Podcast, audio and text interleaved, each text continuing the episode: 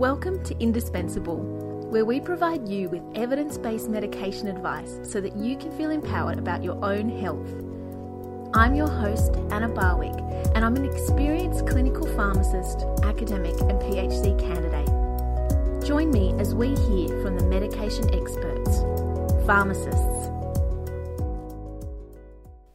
Episode 3 Gestational Diabetes.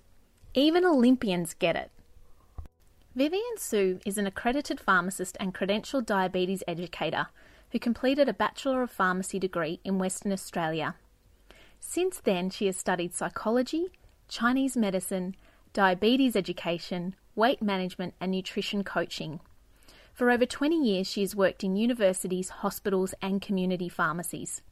She currently collaborates with over 300 doctors, including general practitioners, endocrinologists, obstetricians, and other medical specialists in Brisbane and on the Gold Coast. Hi, Viv. I'm just wondering what is gestational diabetes mellitus or GDM?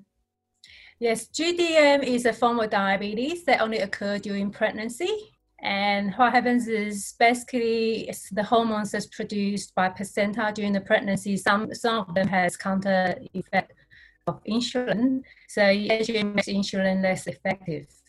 And then what happens is if the pregnant lady's body um, pancreas is unable to produce enough insulin to cover the extra need for the baby, then the blood sugar level can go up, and that's when that can actually show up in the test. Okay. And so, why do some women get it and some don't? That's a very good question. Nice. Some, for example, one of my patients is actually an Olympian. Ah. So she was very upset to find out that she had gestational diabetes. And a very common misconception is the pregnant ladies, they will blame themselves. They think, oh, it must be me doing the wrong thing. But a lot of times it's actually nothing to do with what they've done. It's just um, um just very hard to predict who will get it.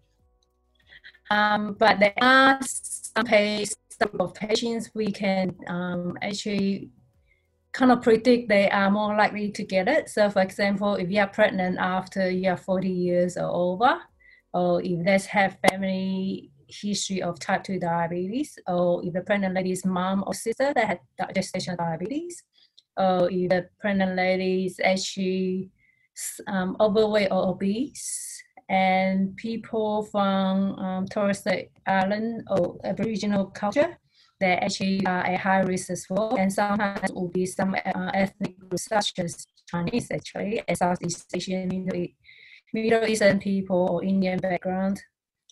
And obviously, if you had previous, um, if you had gestational diabetes in the previous pregnancy, you're more likely to have it. Or if you have polycystic ovary syndrome, some patients were never diagnosed but have large babies. So if any of your baby were 4.5 kilos or more when they were born, it is likely you had gestational diabetes, but you were just not diagnosed.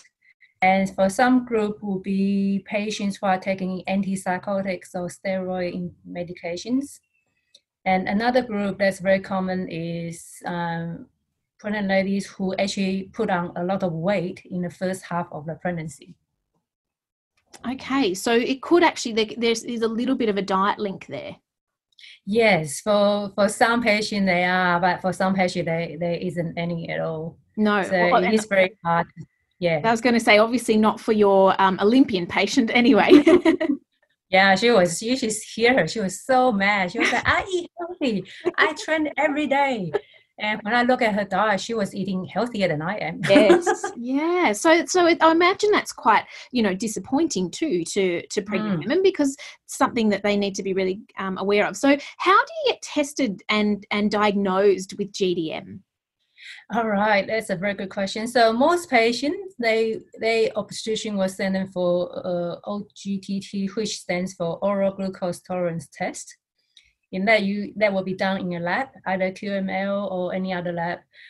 And then basically the patient have to fast overnight before they do the test, and will, the blood sugar level will be checked by at their fasting level, and after that they'll be checked at one hour and two hours after. But meanwhile, the patient have to sit and wait between the tests. But for the group with the risk factors that I've mentioned before, then they would be sent to have those ones done. Some patients, um, the obstetrician will send them to have it done as early as eight weeks actually, and then they obviously will be doing follow up after that as well. Okay, yeah, and it's not very pleasant. I've actually had to do it, and you, you fast beforehand, and you feel quite queasy, um, you know, from yeah. a lack of food, and then you have this kind of sugar hit. So it's not not always a particularly pleasant experience, but it is quite useful for kind of diagnosing this, isn't it? Yes, unfortunately, that's the only one we actually use at the moment. Yes. Indispensable advice for you. And so, if a woman is diagnosed with uh, gestational diabetes, how is that generally managed? What would you tell your patients? Yeah, so first start up, we like I will just go through what we just talked about before to help them understand. And the second thing, I reassure them like it can be managed well.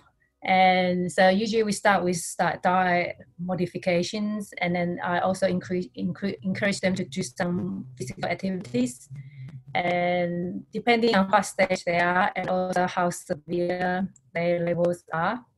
Some patients will be put on medications or injections right away, but 90% of patients can start with um, diet management for a month, and then we'll get them to check their sugar levels, do their fastings, and two hours after each meal. And obviously going back to see their obstetrician for follow up on the weight and everything else. And if after a month we can't get the result any better, or even depending on the level of the blood glucose level. Sometimes even two weeks after, they'll be started um, medication. Okay, and so with testing their sugar levels, do do women do that at home on their own?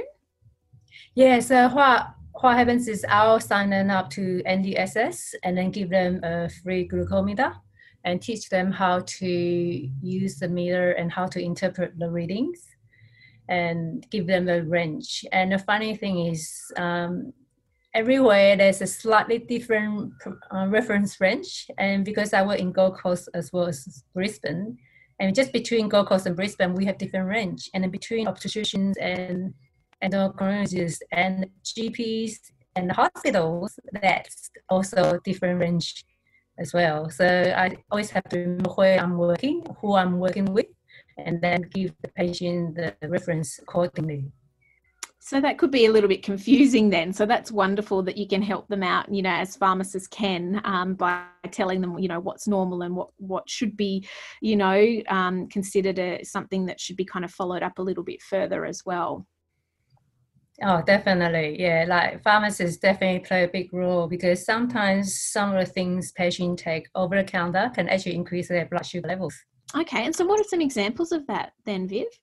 Uh, so sometimes if patient they like, I mean, for, for example, some patient they have sore throat, which has happened a lot to my patients lately, and instead of getting the sugar-free lozenge, they were just sucking on um, a lot of lozenges that over the counter, but unfortunately they are not aware of the sugar content in there. So one of my patients came to me her level was like 12. I'm like, wow, you need to start insulin right away. I'll write a report to your doctor recommending that. And then I realized she was like really swallowing, like swallowing her salivas and trying to cough a little bit in between. Ah. Like, yeah. And I said, well, what happened? And then I it just clicked on me. I'm like, well, did you have any problem with your throat? And she said, yeah, I've been sucking on this 12 a day. I'm like, aha, maybe that's why. Yeah. So the moment we stopped that, her sugar level comes back to normal.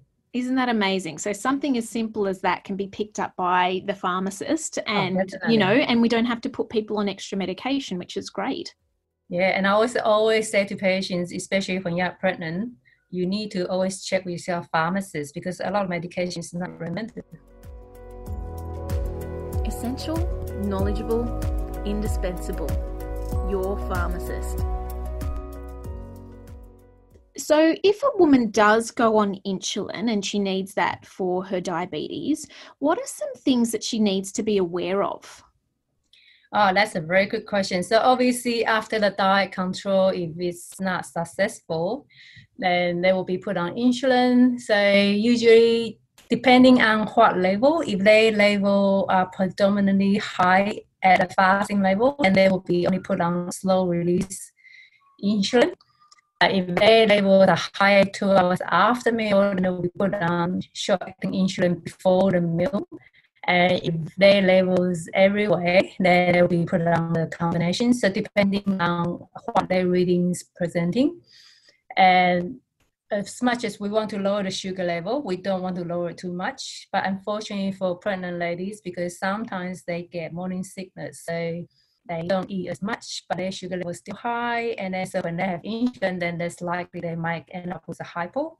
So that's also a very important part of education we provide to make sure patient understand the what to do if they do have hypo and obviously more importantly the prevention what kind of symptoms and signs of hypo and usually this is when I get a partner to come in to make sure they are aware because sometimes when you're having hypos you don't know it yourself and so it is very important the whole family is in, engaged in this management for gestational diabetes as well. And what happens is, um, as we discussed before, insulin resistance can happen when like, the hormones is um, counteracting it, as well as when you're not moving around. And that's why we ask patients to do physical activities. So when you're on insulin and you do exercise, that's, that's when we have the worry of you might end up with a hypo obviously we want patients to still do exercise and physical activity. So this is when we will teach them how to plan their exercise, how to prevent exercise-induced hypoglycemia, and how to adjust the insulin according to what time they are having the exercise done and things like that, and how to change them just in case there are changes in their daily plan. So sometimes patient might say, "Oh, I'm going to go for a run in the morning," but then she has morning sickness, therefore she's not going for a run. Then she'll end up doing the run in the afternoon. Then we'll teach them what to do in that case. So that's great. It's really adjustable to whatever's happening in that woman's life, which is great. It means that she can still exercise and and still eat and, and know what to do um, if if her sugar goes too low, which can be a really um, life threatening thing, can't it? Oh, you can, yes. And then so having having hypos or high hypers, neither one of them is good. So that's why I say to the patient, we want it just right. so this is the time I encourage patient, make sure they definitely keep in touch with their doctor, their pharmacist, and their diabetes educator. So always support them through the journey. Absolutely. Fantastic. Thanks, Viv. Now, what are your five indispensable tips for gestational diabetes? Um, the funny thing actually is uh, my tips for patients with diabetes is actually the same. Uh, but I do have an additional one for gestational diabetes. So number one thing I always say to patients, it is best that you understand your condition and what type of diabetes you have and how you can manage it. And number one, number two is to be very kind to yourself. Don't beat yourself up because a lot of times it's actually a lack, of understanding rather than what you did that's causing diabetes. And obviously, when you're kind to yourself, I don't mean eating all junk food because that's actually not kind. And that's where a lot of misunderstanding. Patients say, oh, because I have patients that went to the endos and say, Viv says I have to be kind to myself and I feel like a cake, therefore I have the whole cake. Yeah, yeah and number no, that twist my words. So, so I say to obviously self care because like having diabetes is not easy, especially for GDMs is even harder because you are already having a medical condition with the pregnancy. And then you know not being well is probably not going to make it any better and then you feel like there's nothing you can do. So sometimes that's why I say to the patient, make sure you get give yourself the self care and ask for help if you need it. There's no shame in helping. Asking for help is worse when you don't ask for help and then you got worse because if we don't deal with the GDM properly, you actually are high risk of developing type 2 and your baby also at the risk of having childhood obesity. So number three is that you. I always say to my patient that your body is the best doctor, and what I meant by that is that your body will tell you something is not right. So you need to listen to your body, love your body, and then you know write down the symptoms and things you notice that your body is telling you. Then go to see the doctors that can help you. And number four, for me, I don't understand the culture of dieting in the Western world, I, to me, food is to it's a nature's gift for us to enjoy rather than to be fear to be feared. And as you can tell by that statement, I'm a food lover, so I have anything and everything that you can eat. So I teach my patient that as well. But obviously, there are some things we can eat more, some things we should not eat as much. But ultimately, we are human. We need to enjoy life. So I said to patient, you know, you really want a cake at your child's um, baby shower, go ahead, have it, but make sure you don't overdo it and make sure you do extra walking and exercise after that. And another thing, ultimately, number five, which is very important, is to move your body because our body is designed to be moved, not to sit down in front of TV or just sit and do nothing because that actually makes it worse. And the additional tip for GDM patients is to watch out for the stress and sleep quality because even though those two can affect the blood sugar levels, but a lot of people aren't aware of that. But at the same time, I don't want my GDM patients to use sleep and poor sleep as an excuse not to manage their diabetes. So hopefully that's um, also applying to you, all the listeners out there as well. Wonderful. Thank you, Viv. I love that. And I particularly like number four that we, that's right. You know, food is there to be enjoyed and we shouldn't be fearful. We just need to I sometimes get some advice on on what's the best thing to be eating and, and in what quantities as well. And and your pharmacists can help with that. Oh, definitely. Like we pharmacists are highly trained health professional and we are definitely underutilized. Yes, absolutely. I totally agree. Well, thank you so much for your expertise, Viv. I know so many people will have learnt quite a lot from this. I've even learnt things that I can utilize in my own practice. So thank you so much for your time. Well, thank you, Anna, for inviting me to share this because this is part of my calling to help people do well with their diabetes and live well with confidence. Fantastic. Thanks, Viv. Indispensable contains general medicine and health advice and is not intended to be a substitute for professional individual medical advice. We endeavour to ensure it is accurate and up to date. However, we can't guarantee that it will always apply to you. Always seek the guidance of your pharmacist or other qualified health professional with any questions you may have regarding your health or a medical condition. Episode is brought to you by me, the Indispensable Pharmacist. Don't forget to subscribe to Indispensable and leave a review so we can help more people. Look us up on Facebook, Twitter, Instagram, and LinkedIn by searching for Pharm Online that's P H A R M online. I'd love to hear your suggestions for the next topic to be covered on Indispensable.